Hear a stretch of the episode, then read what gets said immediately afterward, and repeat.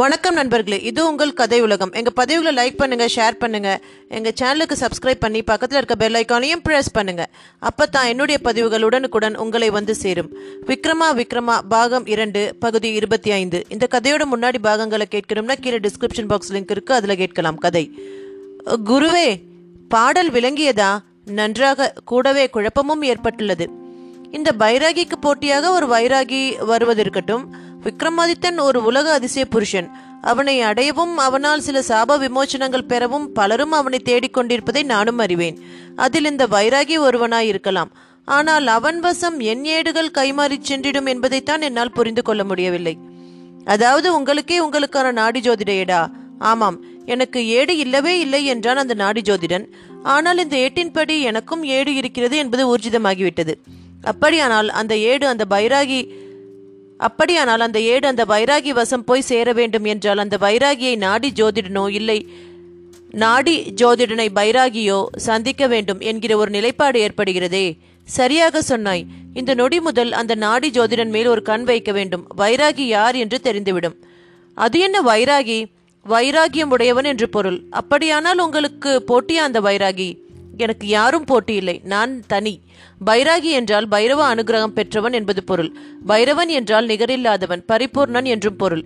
இதில் கால பைரவன் தான் இரவு பகலுக்கே காரணமாகி உலகை காலத்தால் இயக்குபவன்.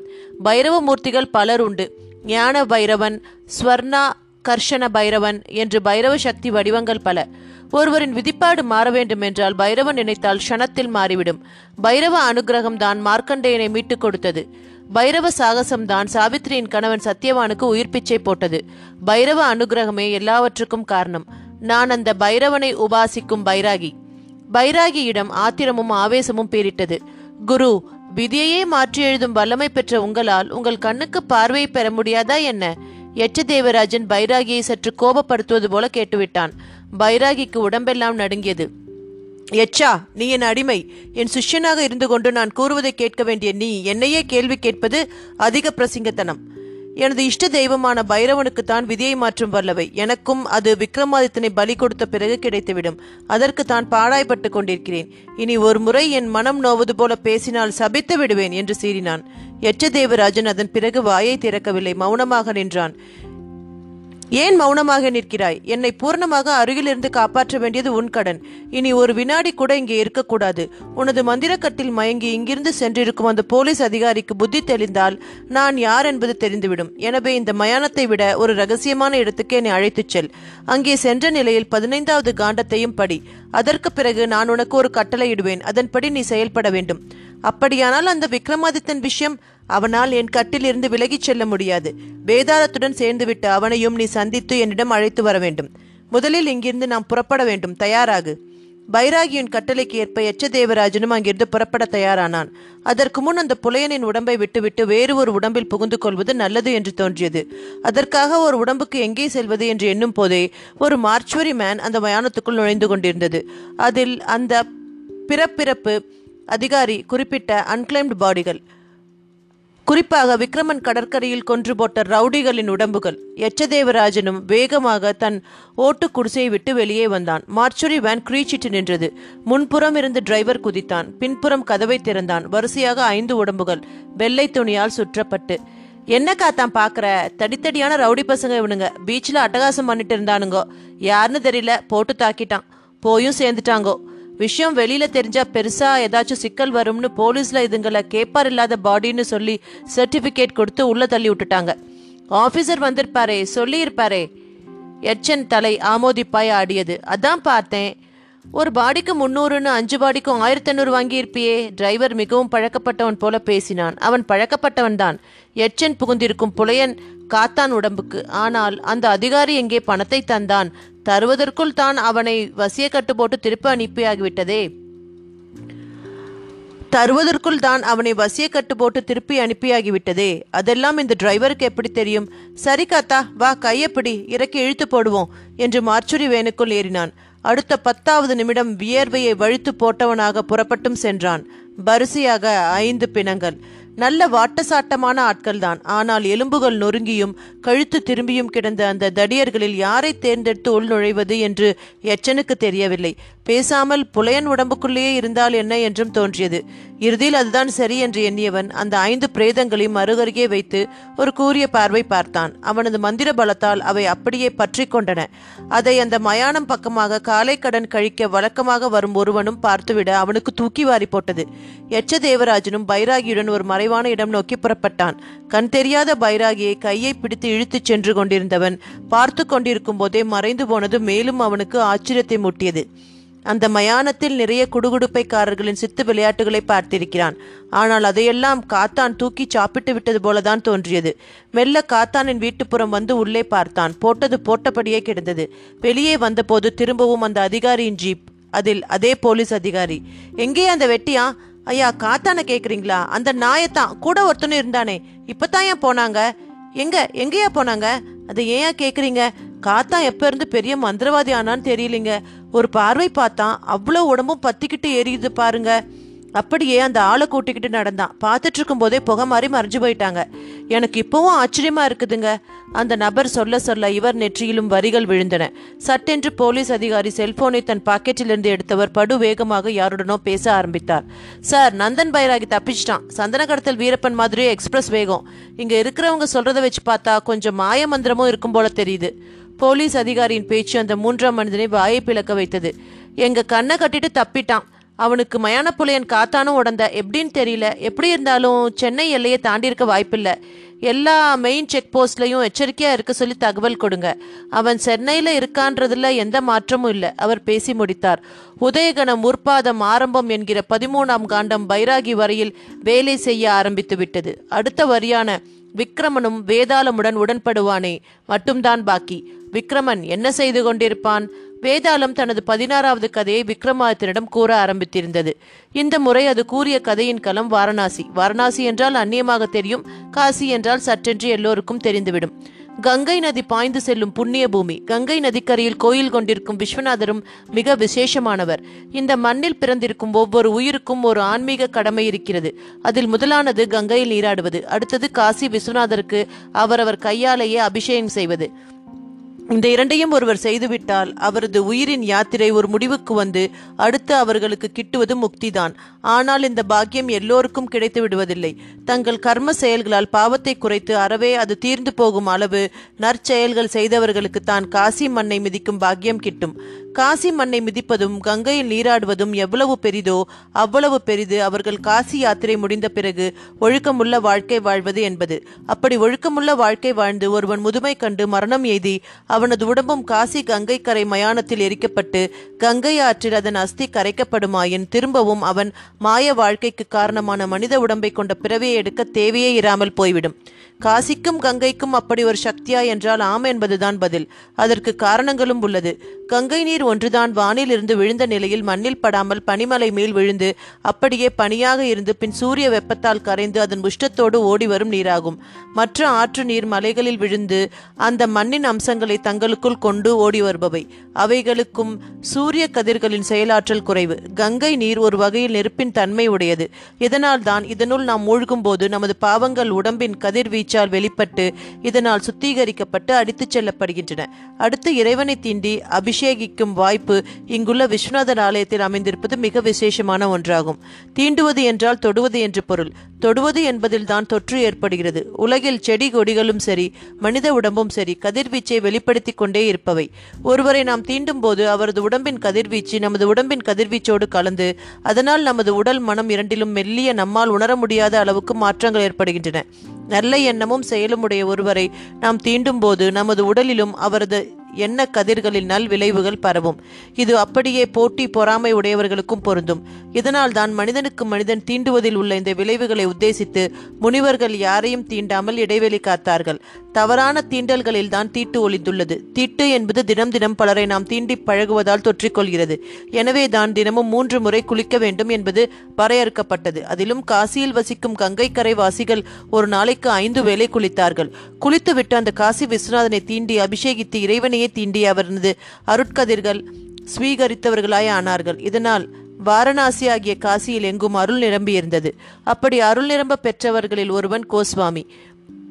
இவனுக்கு ஒரு புத்திரன் இருந்தான். அவன் பெயர் ஹரிஸ்வாமி. ஒரு நாள் கோஸ்வாமி பூஜை செய்து கொண்டிருந்த போது அவன் வீட்டு வாசலில் பிச்சைக்காரன் ஒருவன் வந்து நின்று யாசகம் கேட்கத் தொடங்கினான். கோஸ்வாமியோ உள்ளே பூஜையில் இருந்தான். அந்த பிச்சைக்காரனுக்கோ நாக்கு வறண்டு விட்டது. ஐயா தர்மதுர அண்ணா இல்லாவிட்டாலும் பரவாயில்ல குடிக்க தண்ணீராவது கொடுங்க என்று கேட்டு பார்த்தான். கோஸ்வாமிக்கு அவனது குரல் பெரும் எரிச்சலை தந்தது. பாதி பூஜையில் எழுந்து வந்து இப்பொழுது நீ போகப் போகிறாயா? இல்லை உன்னை கழுத்தை பிடித்து தள்ளவா? என்று கேட்டான். பிச்சைக்காரன் முகம் வாடிவிட்டது. எதுவும் பேசாமல் தாகம் நாக்கை வற்ற விட அங்கிருந்து சென்றான். இந்த நிலையில் தர்மதேவதை கோஸ்வாமி எதிரில் தோன்றினாள். கோபத்துடன் கோஸ்வாமியை பார்த்தாள். தாயே நீயா? நானேதான். உள்ளே எனக்கு பூஜை. ஆனால் வெளியே அதற்கு நேர் எதிரே செயல்பாடு கோஸ்வாமி. இவ்வளவுதானா உனது பரோபகாரம்? ஐயோ அம்மா. எனக்கு பூஜை தடைபட்ட கோபம். இதனால் நீ இவ்வளவு வருந்துவாய் என்று நான் எதிர்பார்க்கவில்லை. நீ உள்ளே மலர்களை கொண்டு செய்யும் பூஜையை விட ஆயிரம் மடங்கு சிறந்தது. ஒருவனுக்கு அன்னமும் தண்ணீரும் அளிப்பது. இந்த இரண்டையும் இந்த மண்தான் உனக்கு தருகிறது. ஆனால் இதை நீ பிறருக்கு அளிக்க தயங்குவது உனது சுயநலத்தையும் பேராசையும் தான் காட்டுகிறது. தர்மதேவதை அவன் முன் காட்டமாக கோபித்தவள். மாதா பிதா பாவம் மக்களையே சேரும். உன் தாய் தந்தையர் நல்வினை தீவினை தான் இன்று நீ இப்படி இருக்க காரணம். உனது பாவ புண்ணியங்கள் உனது மகன் கணக்கில் தான் வரவு வைக்கப்படும். பாவம் உன் மகன் என்று கூறியபடி மறைந்துவிட்டாள் தர்மதேவதை. கோஸ்வாமிக்கும் தர்மதேவதையின் கோபமும் வருத்தமும் மனதை சங்கடப்படுத்தியது. இந்த நிலையில் சிறிது காலம் வரை அந்த நினைப்பாக இருந்தவன் பின் ஒருவாறு அதை மறந்து அவனது மகன் ஹரிசுவாமிக்கு திருமணம் செய்து வைத்தான். நல்ல குணவதியாக பார்த்துத்தான் மனம் செய்து வைத்தான். வந்தவளும் பேரழகி. அவள் ஜாதகத்தில் சுக்கிரன் உச்சம். போதாதற்கு குரு பார்வை வேறு. எனவே அவள் பேரழகியாக திகழ்ந்ததில் ஆச்சரியமில்லை. அவளது நட்சத்திரமும் கேட்டை. ராசியோ விருச்சிகமாகிய தேல் பெண்களில் தேல் ராசியை உடையவர்கள் ஆண்களை சுலபமாக அடக்கி வசீகரித்து விடுவார்கள். பெயர் கூட பொருத்தமாக விருச்சிகா என்றே இருந்ததுதான் ஆச்சரியம். விருச்சிகா ஹரிசுவாமியை பெரிதும் மயக்கிவிட்டாள். காசியில் இருந்து கொண்டு தினமும் கங்கை குளியல் பின் விஸ்வநாத தரிசனம் என்று கடமை தவறாமல் திகழ்ந்தவன் விருச்சிகா வரவும் அப்படியே மாறிப்போனான். கங்கையை மறைந்தான். விஸ்வநாதரை மறந்தான். பெரும் மோகியாகிவிட்டான். தர்மதேவதியின் சாபம் வேலை செய்ய ஆரம்பித்து விட்டது தர்மதேவதையின் சாபம் வேலை செய்ய ஆரம்பித்து விட்டது எப்பொழுதும் தீய சக்திகள் முதலில் நல் விலைகளை செய்ய விடாமல் செய்து முதலில் பலவீனப்படுத்தும். பிறகுதான் தங்கள் வேலையை காட்டும். ஹரிஸ்வாமி விஷயத்திலும் அதுதான் நடந்தது. ஹரிஸ்வாமின் பூஜை பலனும் கர்ம பலனும் சுத்தமாக தீர்ந்து போனது. அதனால் விருச்சிகாவுக்கும் அவனுக்கான உறவில் கூட விரிசல் ஏற்படத் தொடங்கியது. ஒரு நாள் வான வீதியில் கந்தர்வ ஒருவன் உலா போய்க் கொண்டிருந்தான். அவன் பார்வையில் விருச்சிகா பட்டால் அவ்வளவுதான். அவளது அழகில் மயங்கியவன் அவளை அப்படியே மயக்கி தூக்கிச் சென்று விட்டான். அதன் பின் ஹரிஸ்வாமி இந்த பூமியில் எங்கு தேடியும் அவனுக்கு விருச்சிகா கிடைக்கவில்லை. அவளை பிரிந்து வாழவும் பிடிக்கவில்லை. ஆனால் அவன் உற்றார் உறவினர்களோ அவனுக்கு நம்பிக்கை தந்தனர். ஹரி விருச்சிகா காணாமல் போக உனது பாவ வினைதான் காரணம். நீ தான தர்மங்கள் செய்தால் அவள் கிடைத்துவிடக்கூடும் என்றனர். ஜாதகம் தவறானது. அதுதான் இப்படி ஆகிவிட்டது என்றார் ஜோதிடர் ஒருவர். ஹரிசுவாமியோ தனக்கு விருச்சிகா கிடைத்தே தீர வேண்டும் என்பதில் குறியாக இருந்தான்.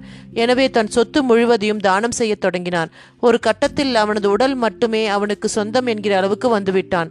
மகன் இப்படி செயல்படுவது பார்த்து கோஸ்வாமி உயிரை விட்டுவிட ஹரிசுவாமியின் தாயும் உயிரை விட்டுவிட ஹரிசுவாமி யாரும் இல்லாத அனாதையானான்.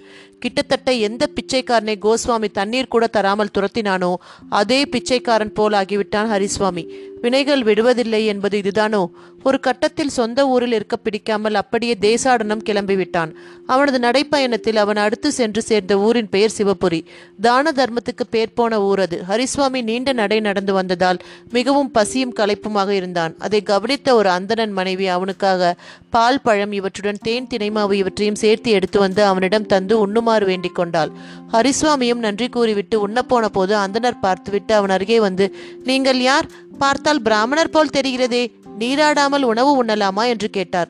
அப்பொழுதுதான் ஹரிசுவாமிக்கு வாரணாசியில் தான் பவித்திரமாக வாழ்ந்ததும் தினமும் கங்கையில் நீராடியதும் நினைவில் வந்தது. உடனே அந்த பால் பழம் தேன் திணைமாவை எடுத்துக்கொண்டவன் அதே ஊரில் ஓடிக்கொண்டிருந்த ஆறு ஒன்றின் கரைக்குத்தான் சென்றான். கரையோரமாக பெரிய ஆலமரம். அந்த மரத்தின் அடியில் தான் தானம் பெற்ற பால் கிண்ணத்தையும் பழத்தையும் தேன் தினைமாவையும் வைத்த பின் ஆற்றில் இறங்கி குளிக்கச் சென்றான். அப்பொழுது விபரீதமாக ஒரு செயல் நடக்க ஆரம்பித்தது. இறை தேடிச் சென்றிருந்த கருணாகம் ஒன்றை கருடன் ஒன்று பார்த்துவிட்டு அப்படியே தன் கால்களால் அதை கவ்வியபடி பறந்து வந்து ஆற்றோரத்து ஆலமரக்கிளை மேல் அமர்ந்தது.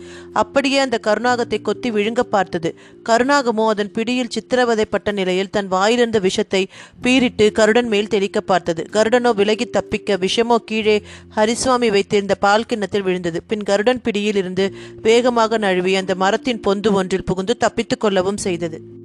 ஹரிசுவாமியும் குளித்துவிட்டு வந்தான். பசியோடு பாலை குடித்துவிட்டு பழத்தையும் உண்டான்.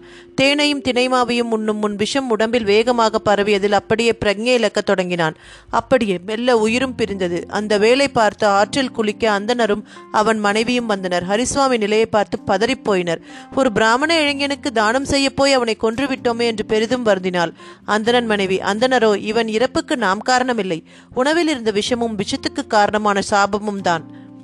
உணவில் இருந்த விஷமும் விஷத்துக்கு காரணமான சர்ப்பமும் தான் என்றார். உண்மையில் ஹரிசுவாமியின் மரணத்துக்கு யார் காரணம்? வேதாளம் தான் கேட்க வேண்டிய கேள்வியை கேட்டு முடித்துவிட்டு விக்ரமாதித்தனை பார்த்தது. விக்ரமாதித்தன் பதிலுக்கு சிரித்தான்.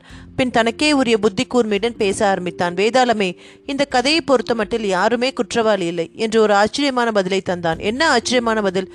ஆச்சரியமான பதில்தான். அந்தணன் மனைவி அவன் பசியார உணவு தந்தால் அது விஷமாகும் என்பது அவளுக்கு தெரியாது. பாம்பும் வேண்டுமென்று விஷம் கக்கவில்லை.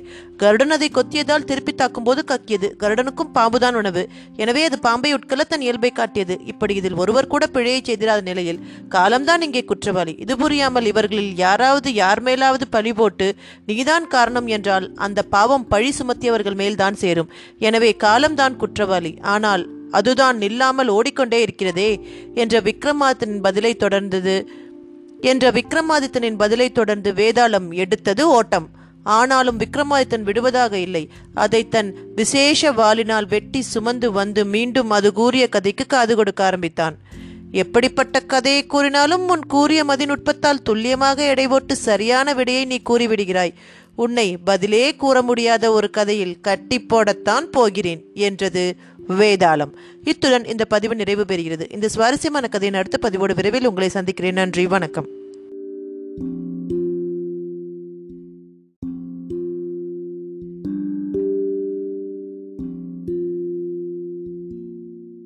வணக்கம் நண்பர்களே இது உங்கள் கதை உலகம். எங்க பதிவுகளை லைக் பண்ணுங்க ஷேர் பண்ணுங்க. எங்க சேனலுக்கு சப்ஸ்கிரைப் பண்ணி பக்கத்தில் இருக்க பெல் ஐக்கானையும் பண்ணுங்கள் பண்ணுங்க. அப்பதான் என்னுடைய பதிவுகள் உடனுக்குடன் உங்களை வந்து சேரும். விக்ரமா விக்ரமா பாகம் இரண்டு பகுதி இருபத்தி ஆறு. இந்த கதையோட முன்னாடி பாகங்களை கேட்கணும்னா கீழே டிஸ்கிரிப்ஷன் பாக்ஸ் லிங்க் இருக்கு அதுல கேட்கலாம் கதை. நானும் அதை ஆவலுடன் எதிர்பார்த்து காத்து கொண்டிருக்கிறேன் என்றான் விக்ரமாதித்தனும். வேதாளமும் தனது பதினேழாவது கதையை கூறத் தொடங்கியது. அப்படியே இன்னும் ஏழு கதைகள் உள்ளன என்றும் கூறியது. விக்ரமாதித்தனுக்கும் கதைகள் குறைந்து அது ஒரு முடிவுக்கு வருவது மனதுக்கு தெம்பை தந்தது. அந்த தெம்புடன் அது கூறத் தொடங்கிய ரத்னாவதி கதையை கேட்க ஆரம்பித்தான். ரத்னாவதி மிக வித்தியாசமான பெண் அழகானவள். அதே சமயம் எப்பொழுது எப்படி சிந்திப்பாள் என்று கூற முடியாது. இது அவளது தந்தையான வணிகர் வர்த்தமானருக்கும் பெரும் கவலை அளித்தது. அவளுக்கு திருமணம் செய்து வைக்க வர்த்தமானவர்மரும் எவ்வளவோ முயன்றார். ஆனால் ரத்னாவதியோ திருமணம் என்கிற வார்த்தையே பயன்படுத்தக்கூடாது. நான் அதை வெறுக்கிறேன் என்று கூறிவிட்டாள். ஆனால் ஒரு தந்தை அப்படி இருந்துவிட முடியுமா?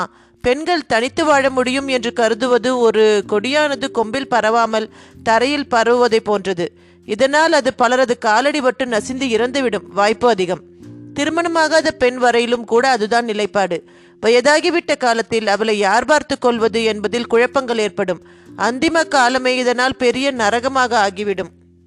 இதையெல்லாம் உத்தேசித்து வர்த்தமானவர்மரும் ரத்னாவதிக்கு எப்படியாவது திருமணம் செய்துவிட படாத பாடுபாடுபட்டார் இதையெல்லாம் உத்தேசித்து வர்த்தமானவர்மனும் ரத்னாவதிக்கு எப்படியாவது திருமணம் செய்துவிட படாது பா இதையெல்லாம் உத்தேசித்து வர்த்தமானவர்மரும் ரத்னாவதிக்கு எப்படியாவது திருமணம் செய்துவிட படாத பாடுபட்டார். இந்த நிலையில் அவர்கள் வசிக்கும் நாட்டில் எங்கு பார் ஒரே திருட்டு கொலை கொள்ளை என்று அக்கிரமங்கள் நடைபெற்று நாடே அமைதி இழந்து கொண்டிருந்தது. இந்த நிலையில் அவர்கள் வசிக்கும் நாட்டில் எங்குவார் ஒரே திருட்டு கொலை கொள்ளை என்று அக்கிரமங்கள் நடைபெற்று நாடே அமைதி எழுது கொண்டிருந்தது. அதையெல்லாம் பார்த்த அரசனும் திருடனை பிடிக்க ஒரு திட்டம் தீட்டினான். உடனேயே மாறுவ இடத்தில் வலம் வர ஆரம்பித்தான். வர்த்தமானவர்மர் இல்லத்தின் வழியாக சென்றபோது அங்கே ஒரு கல்வன் ஒளிந்திருப்பதையும் பார்த்துவிட்டார். அப்போது ரத்னாவதி வீட்டினுள் அயர்ந்து தூங்கிக் கொண்டிருந்தாள். வர்த்தமானவர்மரும் வியாபார விஷயமாக வெளியூர் சென்றிருந்தார். இந்த நிலையில் அந்த கல்வன் என்னதான் செய்கிறான் பார்ப்போமே என்கிற ஆர்வம் அரசருக்கு வந்துவிட்டது. கல்வனோ மெல்ல ரத்னாவதியின் வீட்டுக்குள் நுழைந்தான். அவன் நுழையும் சப்தம் கேட்டு ரத்னாவதியும் கண் விழித்தாள். ஆனால் இரவின் பிடியில் அவன் யார் என்பது தெரியவில்லை. கல்வன் என்பது மட்டும் தெரிந்தது. கத்தி கூப்பாடு போடலாமா? என்று எண்ணியவள் அவன் ஓடிவிடக்கூடும் என்று கருதினாள். அப்படியே அயர்ந்து தூங்குவது போல பாவனை செய்தாள். அவனும் அவள் பள்ளி கொண்டிருக்கும் இடம் அருகே சென்றான். அவன் கிட்டே நெருங்குவதை உணர்ந்த ரத்னாவதி தனக்கு அருகில் இருக்கும் பழத்தட்டிலிருந்து கத்தியை ரகசியமாக எடுத்துக்கொண்டாள் அவன் அவளை தீண்டினால் அப்பொழுது ஒரே குத்தாக குத்திவிட வேண்டும் என்பது அவள் எண்ணம். அந்த பதட்டத்தில் அவளது மேலாடை விலகி அவளது எழிலும் வெளியே தெரிந்தது. அரசனும் கவனித்துக் கொண்டே இருந்தான். அவனும் அந்த கல்வன் வரம்பு மீறும்போது கட்டாரியை பாய்ச்சி விடுவது என்கிற முடிவில் கட்டாரியும் கையுமாக நின்றான். இந்த நிலையில் யாரும் எதிர்பாராத ஒரு செயலை அந்த கல்வன் செய்தான். ரத்னாவதியின் விலகியிருந்த மேலாடியை இழுத்து சரி செய்தவன் அப்படியே அங்கிருந்து நகர்ந்து அங்குள்ள இரும்பு உண்டியல் ஒன்றை எடுக்க பார்த்து பின் வேண்டாம் என்கிற முடிவோடு அங்கிருந்த வந்த வழியே திரும்பிச் செல்லத் தொடங்கினான். அவனது செயல் ரத்னாவதியை வியப்பில் ஆழ்த்தியது. அரசனுக்கும் அவன் செயல் ஆச்சரியமளித்தது. ஆனால் அவனோ அடுத்துள்ள ஒரு வட்டி வணிகன் வீட்டில் நுழைந்து நகைகளையும் கொள்ளையடித்தவனாக வெளியேறும்போது அரசரின் கட்டாரி பாய்ந்து அவன் காலை தைத்து அவனை ஓடவிடாமல் செய்துவிட்டது. மறுநாள் அரச சபையில் அந்த கல்வன் நிறுத்தப்பட்டான். அவனிடம் இருந்த அவ்வளவு திருட்டுச் சொத்துகளும் பறிமுதல் செய்யப்பட்டன. அவனும் தலைகுனிந்தபடி நின்றிருந்தான். எந்த குற்றத்தையும் அவன் மறுக்கவில்லை. இறுதியாக அவனுக்கு சிரச்சேதம் என்பது தீர்ப்பாகியது. சிரச்சேதம் செய்யப்படுகின்றவர்களை ஒரு வண்டியில் கட்டி நிறுத்தி ஊரைச் சுற்றி வலம் வரச் செய்வது என்பது வழக்கம். அதன்படியே அந்த கல்வனையும் வண்டியில் கட்டி நிறுத்தி நகர்வலமாய் அழைத்து வரத் தொடங்கினர். ரத்னாவதியின் வீட்டுப்புறம் அந்த வண்டி வரவும் ரத்னாவதியும் அவனை கண்டாள். முதல் நாள் இரவில் தன் மாராப்பு விலகி கிடந்த போதும் தன்னை கண்டு மோகிக்காமல் மாராப்பை சரி செய்துவிட்டு சென்றவன் அல்லவா இவன்? அந்த க்ஷணமே அவன் மேல் ரத்னாவதிக்கு காதல் பிறந்தது. அத்துடன் தன்னை தன் கணவன் மட்டுமே பார்க்கக்கூடிய கோலத்தில் பார்த்து விட்டவன். எனவே அவனை மானசீகமாய் தன் கணவனாகவும் கருதத் தொடங்கியவள் தந்தையான வர்த்தமானவர்மரை நோக்கி ஓடினாள். தந்தையே நான் திருமணம் செய்து கொள்கிறேன். என் மனதை கொள்ளையடித்த ஒருவரை பார்த்துவிட்டேன். தாங்கள்தான் அவரோடு என்னை சேர்த்து வைக்க வேண்டும். என்றபடி காலில் விழுந்தாள். வர்த்தமானவர்மருக்கும் மகளுக்கு எப்படியோ திருமணத்தின் மேல் பற்று வந்தது என்று மகிழ்ச்சியாக இருந்தது. அந்த மணமகன் யாரம்மா என்று கேட்டார். ரத்னாவதியும் தயங்கி தயங்கி அந்த கல்வன் தான் நான் விரும்புகின்ற மாப்பிள்ளை என்றால் வர்த்தமானவர்மருக்கு தூக்கி வாரி போட்டது. ரத்னாவதி உனக்கென்ன பைத்தியமா? என்று கேட்டு வானத்துக்கும் பூமிக்குமாக குதித்தார். ஆனால் ரத்னாவதி அதற்கெல்லாம் துளியும் அசைந்து கொடுக்கவில்லை. தான் பிடித்த பிடியிலேயே நின்றாள். நான் மணப்பதாக இருந்தால் அவரை தான் மணப்பேன். அவர் கல்வனாக இருக்கலாம். ஆனால் என்னை பார்க்கக்கூடாத விதத்தில் பார்த்துவிட்டார். என்னாலும் அவரை தவிர வேறு ஒருவரை மணாளனாக எண்ணிக்கூட பார்க்க முடியாது. ரத்னாவதி கற்பில் நிற்கும் பெண்களைப் போல நின்று பேசினாள். வர்த்தமானவர்மன் அதன் பிறகு எவ்வளவோ சொல்லி பார்த்தார். ரத்னாவதி மாறவே இல்லை. அவனுக்கு சிரச்சேதம் செய்ய சொல்லி உத்தரவு. இந்த நொடி அவனை சிரச்சேதம் செய்யும் இடத்தில் நிறுத்தி சிரச்சேதத்துக்கும் தயாராக இருப்பார்கள். நான் என்ன செய்வது என்று கேட்டார். மன்னரிடம் பேசி பாருங்கள். எனக்கு சீராக எதுவும் வேண்டாம். அவைகளை அவரது கள்ளத்தனத்துக்கான அபராத தொகையாக கொடுத்து விடுங்கள். வாருங்கள் அப்பா அரசரிடம் சென்று அவரது காலில் விழுவோம் என்று வர்த்தமானவர்மரையும் அழைத்து கொண்டு கொலைக்களத்திற்கு ஓடினாள். இந்த பெண்களே இப்படித்தான். அவர்கள் ஒரு விஷயத்தை கையில் எடுத்துவிட்டால் அதில் மாறவே மாட்டார்கள். மாறவும் அவர்களால் முடியாது. என்பதுதானே பெண்ணினம்? கொலைக்களத்தை சுற்றி ஊரே கூடியிருந்தது சிரச்சேதம் செய்யும் இடத்தில் ஒரு பலிபீடம் போல மேடை. அந்த மேடைக்கு பின்புறம் கல்வன் நிறுத்தப்பட்டிருந்தான். அவன் முகத்தை கருப்பு அங்கியால் மூடி கட்டியிருந்தார்கள். சிரச்சேதம் செய்யும் இடத்தின் அதிகாரியும் அவனது உதவியாளர்களும் சூழ்ந்திருக்கும் கூட்டத்தை தள்ளி நிற்கச் சொல்லிக் கொண்டிருந்தனர். நீதிபதி வந்து அரசரின் உத்தரவை படிக்க வேண்டியதுதான் பாக்கி. மல மலவென்று ஒரு வாள். அத்துடன் சிரத்தை துண்டிப்பவன் ஒரு மல்லன் போல நின்று கொண்டிருந்தான். அவனை பார்த்தாலே பயமாக இருந்தது. துளியும் அவனுக்கு இரக்கம் இல்லை என்பது முகத்தோற்றத்தில் துல்லியமாக தெரிந்தது. கொலைவாளை உயர்த்தி அவன் பிடித்து கொண்டிருந்தான். தலைக்கு மேலான வானத்தில் அன்று ஒரு பிணம் விழப்போவது தெரிந்தது போல சில கழுகுகள் வட்டமடித்து கொண்டிருந்தன. இந்த நிலையில்தான் முதலில் அரசரும் பின்னாலேயே ரத்னாவதியும் அவள் தந்தை வர்த்தமானவர்மரும் வந்து சேர்ந்தனர். ரத்னாவதி அரசனின் காலில் விழுந்து கதறி அழுதாள். வர்த்தமானவர்மரும் தன் மகளுக்காக அந்த கல்வனை விட்டு விடுமாறு வேண்டி தன் சொத்துக்கள் அவ்வளவையும் அரசாங்கத்திடம் ஒப்படைத்து விடுவதாக கூறினார். ஆனால் அரசர் ஒரு தனி மனிதனுக்காக அவனது ஆசா பாசங்களுக்காக நியாயத்தையும் நீதியையும் வளைக்க முடியாது என்று கூறி சிரச்சேதத்தை உடனே செய்து முடிக்கும்படியும் கூற ரத்னாவதியும் ஒரு முடிவுக்கு வந்தாள். அதே சமயம் அந்த கல்வனின் கண்கட்டு அவிழ்க்கப்பட்டது. அவன் தனக்காகவும் வக்காலத்து வாங்கி தன் பொருட்டும் பேசிய வர்த்தமானவர்மரையும் தன்னையும் மனம் செய்து கொள்ள விரும்பிய ரத்னாவதி அதையும் பார்த்தான். முதலில் அவனுக்கு அதுவரை வராத அழுகை வந்தது. பின் அந்த அழுகையை சிரிப்பாய் மாறிப்போனது. அப்படியே சில வினாடிகளில் சிரித்த முகமாகவே அவன் சிரமும் வெட்டி எறியப்பட்டது. சிரம் ஒருபுறம் உடல் ஒருபுறம் துண்டாக விழுந்தது. கொடிய தண்டனை தான் ஆனால் பிறர் பொருள் மேல் ஆசைப்படுகின்றவர்களுக்கு இப்படியெல்லாம் தண்டனை தராவிட்டால் நாட்டில் யாருக்கும் பயம் இருக்காது. ஒரு தனி மனிதனை இன்னொரு மனிதன் மன்னித்து விடலாம். ஆனால் சமூக பார்வையில் ஒரு அரசன் அப்படி நடந்து கொள்ள முடியாது. அதுதான் அரச நீதி. அந்த கல்வனின் சிரம் துண்டாகி விழுந்ததை காண காணப்பெறாத ரத்னாவதியும் மயங்கி விழுந்தாள். அடுத்து அவள் செய்ததுதான் எல்லோரையுமே கண்ணீர் விட வைத்தது. மயக்கம் தெளிந்து எழுந்தவள் கல்வனின் சடலத்தை அரசனிடம் கேட்டு பெற்றாள். அரசனும் அவளது அந்த கோரிக்கையை நிறைவேற்றினான். கல்வனின் பிரேத உடலுடன் மயானத்திற்கு சென்றவள் அவனது உடலை தீயிலிடும்போது தானும் உடன்கட்டை ஏறப்போவதாக கூறிவிட்டாள். வர்த்தமானவர்மர் துடித்து போனார். உடன்கட்டை ஏறுவது என்பது பத்தினியர்களின் செயல். கணவன் போன பின் ஒரு நாள் வாழ்வது கூட அர்த்தமில்லாதது என்பது பத்தினியர்கள் கருத்து. அடுத்து கைபிடித்த கணவனை மறுமையில் தவிக்க விடுவதும் பாவம் என்பது இன்னொரு கருத்து. இந்த பூமியில் வாழ்ந்தபோது கணவனிடம் காட்டிய அன்பையும் பக்தியையுமே அவன் மேலுலகம் செல்லும்போது அங்கும் தொடர்ந்து சென்று வெளிப்படுத்துவதுதான் பத்தினியர் செயல். எனவே தான் உடன்கட்டை ஏறுவது என்பது உருவானது. உடன்கட்டை ஏறுவது என்பது ஆணுக்கான செயல் அல்ல. அதனால் அதில் குறைபாடு இருக்கிறது. பெண்கள் மட்டும் ஏன் உடன்கட்டை ஏற வேண்டும் என்று எதிர்த்து குரல் கொடுப்பவர்கள் அப்பொழுது இருந்தனர். அவர்கள் எல்லாம் ரத்னாவதியை தடுக்க பார்த்தனர். ரத்னாவதியோ என் வரையில் மனது என்பது கற்பாலானது. அதில் ஒரு தூசி தும்பு கூட பட இடம் தரமாட்டேன்.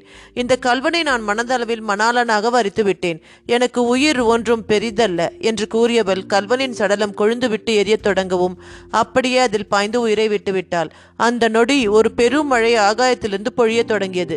தர்ம பத்தினியர் உடன்கட்டை ஏறும்போது தர்மதேவதை மழை ரூபத்தில் வந்து கண்ணீர் வடிப்பாள் என்பது நம்பிக்கை. அரசனும் ரத்னாவதியின் நிலையை எண்ணி கண்ணீர் விட்டான். கல்வனை கொல்லாமல் விட்டிருக்கலாமோ என்றும் நினைத்தான். ஆனால் அப்பொழுது அரசன் முதல் வர்த்தமான வர்மர் வரை அனைவரும் அதிசயிக்கும் வண்ணம் ஒரு அரிய சம்பவம் நடக்க ஆரம்பித்தது. எரியும் சிதைக்கும் பொழியும் மழைக்கும் நடுவில் சிவபெருமான் பார்வதி தேவி சகிதம் விடைமேல் காட்சி தந்து ஆசிர்வதித்த நிலையில் கல்வனும் ரத்னாவதியும் உயிருடன் எழுந்து நின்றனர். சிவபெருமானும் உயிரை விட கற்பு பெரிது என்று எண்ணிய ரத்னாவதிக்காகவும் தனி மனித நலனை விட சமூக நலன் பெரிது என்று எண்ணிய அரசனுக்காகவும் கல்வனாக இருந்தாலும் காமம் இல்லாதவனாக இருந்ததற்காக கல்வனுக்காகவும் அவர்களின் உச்சபட்ச செயலை மெச்சி மீண்டும் ஒரு பிறவியை தந்து வாழ்த்தி அருள வந்ததாக கூறி வானிடை மறைந்தார். அரசனும் வர்த்தமானவர்மரும் ஒருவரை ஒருவர் கட்டிக்கொண்டனர் கல்வனும் ஓடி வந்து அரசனின் காலிலும் வர்த்தமானவர்மனின் காலிலும் காலிலும் விழுந்து மன்னிப்பு கோரியவன். ரத்னாவதியை பார்த்து கண்கலங்கினான் உன்னாலேயே எனக்கு சிவ தரிசனமும் மறு ஜென்மமும் கிட்டியது என்றான்.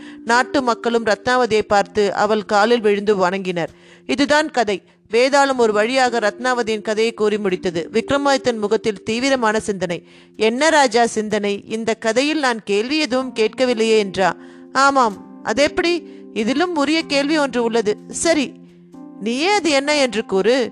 கொலை புலத்தில் கல்வன் வர்த்தமானவர்மனை பார்த்து அழுதான் அல்லவா? ஆமாம். அப்படியே ரத்னாவதியை பார்த்து சிரித்தான் அல்லவா? ஆமாம்.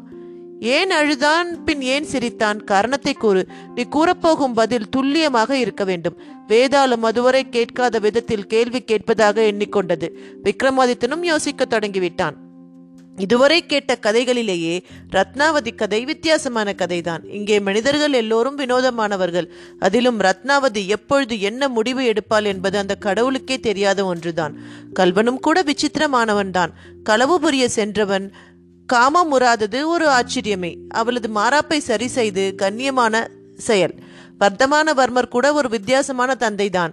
மகளின் விருப்பத்தை பெரிதாக எண்ணி கல்வனுக்கு அவளை மனம் முடிக்க முன்வந்து விட்டாரே விக்ரமாதித்தன் இப்படி அலசிக்கொண்டே வந்தவன் இறுதியாக கல்வன் கொலைக்களத்தில் முதலில் வர்த்தமான வர்மரை பார்த்து அழுததற்கும் பின் ரத்னாவதியை பார்த்து சிரித்ததற்கும் சரியான பதிலை ஒருவாறு யூகித்து அதை வேதாளத்திடமும் கூற அடுத்த நொடியே அந்த சரியான பதிலால் வேதாளம் அவன் பிடியை விட்டு விலகி முருங்கை மரம் நோக்கி பறந்து சென்று பின் முன் போலவே தொங்கவும் தொடங்கியது. விக்ரமாதித்தன் கூறிய அந்த சரியான பதில் எதுவாக இருக்கும்? இன்று ஆஸ்பத்திரியில் வேதால் சிங் மயக்கம் நீங்கி கண்விழித்திருந்தான் அவன் வரையில் நடந்து முடிந்த விஷயங்கள் அவ்வளவும் சொல்லப்பட்டிருந்தன. தன்னையும் ஒரு குதிரை காயப்படுத்தி ஆஸ்பத்திரி வரை வரவழைத்து விட்டதை நினைத்தபோது வேதால் சிங்க்கு பிரமிப்பாக இருந்தது. தன்னை பொறுப்போடு சுமந்து வந்து ஆஸ்பத்திரியில் சேர்த்தது யார் என்ற கேள்விக்கு அவருக்காகத்தான் டாக்டர் காத்து கொண்டிருக்கிறார் என்கிற பதில் கூறப்பட்டிருந்தது. அதே சமயம் வேதால் சிங்குக்கு தனது சுயரூபம் வெளியே தெரிந்தால் என்னாவது என்ற பயம் ஏற்பட்டது. லாலா மாளிகை விட்டு வெளியேறிய தன்னை காணாமல் தங்கவேலு தவித்துக் கொண்டிருப்பான் என்றும் தோன்றியது. தொடர்ந்து ஆஸ்பத்திரியில் படுத்திருப்பது எந்த நிலையிலும் தனக்கு பாதுகாப்பில்லை என்பதை உணர்ந்த வேதால் சிங் தவிக்க ஆரம்பித்தான். தனக்கு தெரிந்த சித்து வேலையை காட்டி அவர்களை கொஞ்சம் திகைக்க வைத்தால் என்ன என்றும் தோன்றியது. தையல் போடப்பட்ட வயிற்றை பார்த்தான். ரத்தம் பெருகி இருந்தது. வலிவேதனையும் இருந்தது. பஞ்சு வைத்து கட்டு போட்டிருந்தார்கள். அதை பார்க்க அவனுக்கே என்னவோ போல் இருந்தது. கூடவே ஒரு கேள்வியும் எழும்பியது. இந்த பூமியில் இருக்கும் மனிதர்கள் யாராலும் அவனுக்கு சிறு காயமும் நேராது என்பதுதான் உண்மை. அப்படி ஒரு மாய வளையத்துக்குள் இருப்பவனை ஒரு குதிரையால் காயப்படுத்த முடிகிறது என்றால் அது ஒன்று தெய்வ குதிரையாக இருக்க வேண்டும். இல்லாவிட்டால் தான் வைத்திருக்கும் மாய சக்திகள் தன்னை விட்டு போயிருக்க வேண்டும் என்று நினைத்தவன் அதை பரீட்சை செய்து பார்க்க முடிவு செய்து வயிற்றின் மேல் கைகளை வைத்து மந்திரம் போல எதையோ முணுமுணுக்கத் தொடங்கினான். ஒரு ஆச்சரியம் போல காயம் இருந்த அந்த பகுதி அப்படியே மாறி அவனது வயிறு பழைய நிலைக்கு வந்துவிட்டது. அவனது ரணத்தை சஞ்சீவி மூலிகையின் வீரியமானது மிக வேகமான காலகதியில் குணப்படுத்திவிட்டது. அப்படியானால் தன்னுடைய சக்தி எங்கும் போய்விடவில்லை. ஆனால் தன்மேல் மோதிய குதிரையோ இல்லை அதன் மேல் வந்த மனிதனோ நிச்சயம் சாமானிய மனிதன் இல்லை என்று எண்ணியவன் பழைய நினைப்பில் உத்தப்பட்டு விக்ரமாதித்தனை தேடிச் சென்றதில் போய் நின்றான். ஒருவேளை தான் சந்தித்த மனிதர்தான் விக்ரமாதித்த ராஜாவோ? வேதால் சிங் இப்படி ஒருபுறம் குழம்பியபடி இருக்க டாக்டரும் தன் அருகில் குட்டி ஓட்ட பூனை போல நடந்து கொண்டிருந்தார். அவர் வரையில் விக்ரமன் தான் வள்ளுவக்குடி வேலாயுதமாயிற்றே. பேப்பரில் இறந்து விட்டதாக காட்டப்பட்டிருப்பவன் எப்படி அதே பெயரில் அதே ஊர்க்காரனாக உயிருடன் இருக்க முடியும்? கேள்விகளின் பிடுங்கல் தாங்காமல் வள்ளுவகுடிக்கே தகவல் கொடுத்து விட்டார். அவர்களும் மலரை அடித்துக்கொண்டு சென்னை வந்தபடி இருக்கின்றனர். யாரிடம் யார் மாட்டப் போகிறார்களோ தெரியாது. வேலா வேலாயுதம் உடம்பில் இருக்கும் விக்ரமனை எதிர்நோக்கி எல்லோரும் காத்திருந்தனர். வேதால் சிங்கும் தப்பித்து வெளியே சென்றால் போதும் என்றுதான் நினைத்தான். இருந்தும் தன்னை இங்கே சேர்த்து தனக்கு உதவிய விக்ரமனாகிய வேலாயுத்துக்கு நன்றி கூறுவதற்காக காத்திருந்தான். சரி விக்ரமன் எங்கே? கண்களில் தூக்க கலக்கமும் உடம்பில் காய்ச்சல் சூட்டுடனும் நின்றவன் எதிரில் தேவராஜன் பாய்ச்சலுடன் முன் வந்தார். விக்ரமன் போன காரியம் என்னாச்சு? வேதாளத்தை சந்திச்சிங்களா? கண்களில் ஆவி வழிய கேட்டார். விக்ரமன் போன காரியம் என்னாச்சு? வேதாளத்தை சந்திச்சிங்களா? கண்களில் ஆவல் வழிய கேட்டார். இல்ல சார் வேகமாக பதில் கூறிய விக்ரமனை அதிர்வுடன் பார்த்தார். இல்லையா? அப்ப நாடி ஜோதிடம் இந்த விஷயத்துல பொய்யாயிடுச்சா? தெரியல. எப்பவும் நாடிங்கிறது கொஞ்சம் நம்மள நல்லாவே மிஸ்கைட் பண்ணும். அதனால அவசரப்பட்டு எந்த கருத்தையும் கூறிவிடக்கூடாது. இல்லையே பன்னிரெண்டு காண்டம் வரை எல்லாம் அப்படியே நடந்திருக்கே. அங்கதான் எனக்கும் குழப்பம். எனக்குள்ள இன்னும் சில சக்திகளும் இருக்கு. ஆனா அவ என்ன பையன்? அதை எப்படி இப்ப ஞாபகத்துக்கு கொண்டு வருதுன்னு தெரியல. கூடு விட்டு விதத்தை மட்டும் பளிச்சுன்னு ஞாபகத்துல இருந்தது. நானும் உடம்புக்கு உடம்பு மாறிக்கிட்டே இருக்கேன். சில சண்டைகளும் ஞாபகத்துல இருக்கு. அந்த சண்டைகளால ஒரு அஞ்சு பேர் அடிச்சு காலியும் பண்ணிட்டேன். விக்ரமன் அசாதாரணமாக சொல்ல ஆடிப்போனார் தேவராஜன். விக்ரமன் என்ன சொல்றீங்க? என்ன சார் தகச்சு போயிட்டீங்க? பீச்ல நேத்து எவ்வளவு விசித்திரமான அனுபவங்கள் தெரியுமா? குதிரை ஒன்றும் கண்ட்ரோல் இல்லாம போச்சு. நல்ல வேளை நான் பார்த்தேன் கட்டுப்படுத்தினேன். அப்போ ஒருத்தர் வயிற்றுல குதிரை மிதிச்சதுல குடல் கூட வெளியே வந்துடுச்சு. ஆஸ்பத்திரி கொண்டு போய் சேர்த்தேன். அங்க டாக்டர் என்னை பார்த்த பார்வையே சரியில்லை. திரும்பவும் கடற்கரைக்கு வந்தேன். எப்படியும் வேதால் சிங் சந்திப்பு நிகழும்னு காத்திருந்தேன். நாலு ரவுடி பசங்க வந்து கலாட்டா செஞ்சது தான் மிச்சம். யாரோ ஒரு பெண்ணை கற்பழிச்சு கொலை வேற செஞ்சுட்டாங்க. சந்தேகத்துக்கு துளியும் இடமில்லாதபடி என்னோட நீதிமன்றம் முன்னால அவங்க கொலையாளிகள். ஆகையால அடிச்சே கொண்டுட்டேன். இந்த ஜென்மத்துல என்னோட பரிபாலனமும் தொடங்கியாச்சு. இனி இந்த சென்னையில நான் தான் பெரிய வில்லால கண்டன்னு சொல்லிக்கிட்டு ஒருத்தன் கூட தெரியக்கூடாது. கோபத்தோடு பேசி பற்களை நரநரத்தான் விக்ரமன். தேவராஜனுக்கு அவனது பேச்சும் போக்கும் பயத்தை மூட்டியது. இத்துடன் இந்த பதிவு நிறைவு பெறுகிறது. இந்த சுவாரஸ்யமான கதையின் அடுத்த பதிவோடு விரைவில் உங்களை சந்திக்கிறேன். நன்றி. வணக்கம்.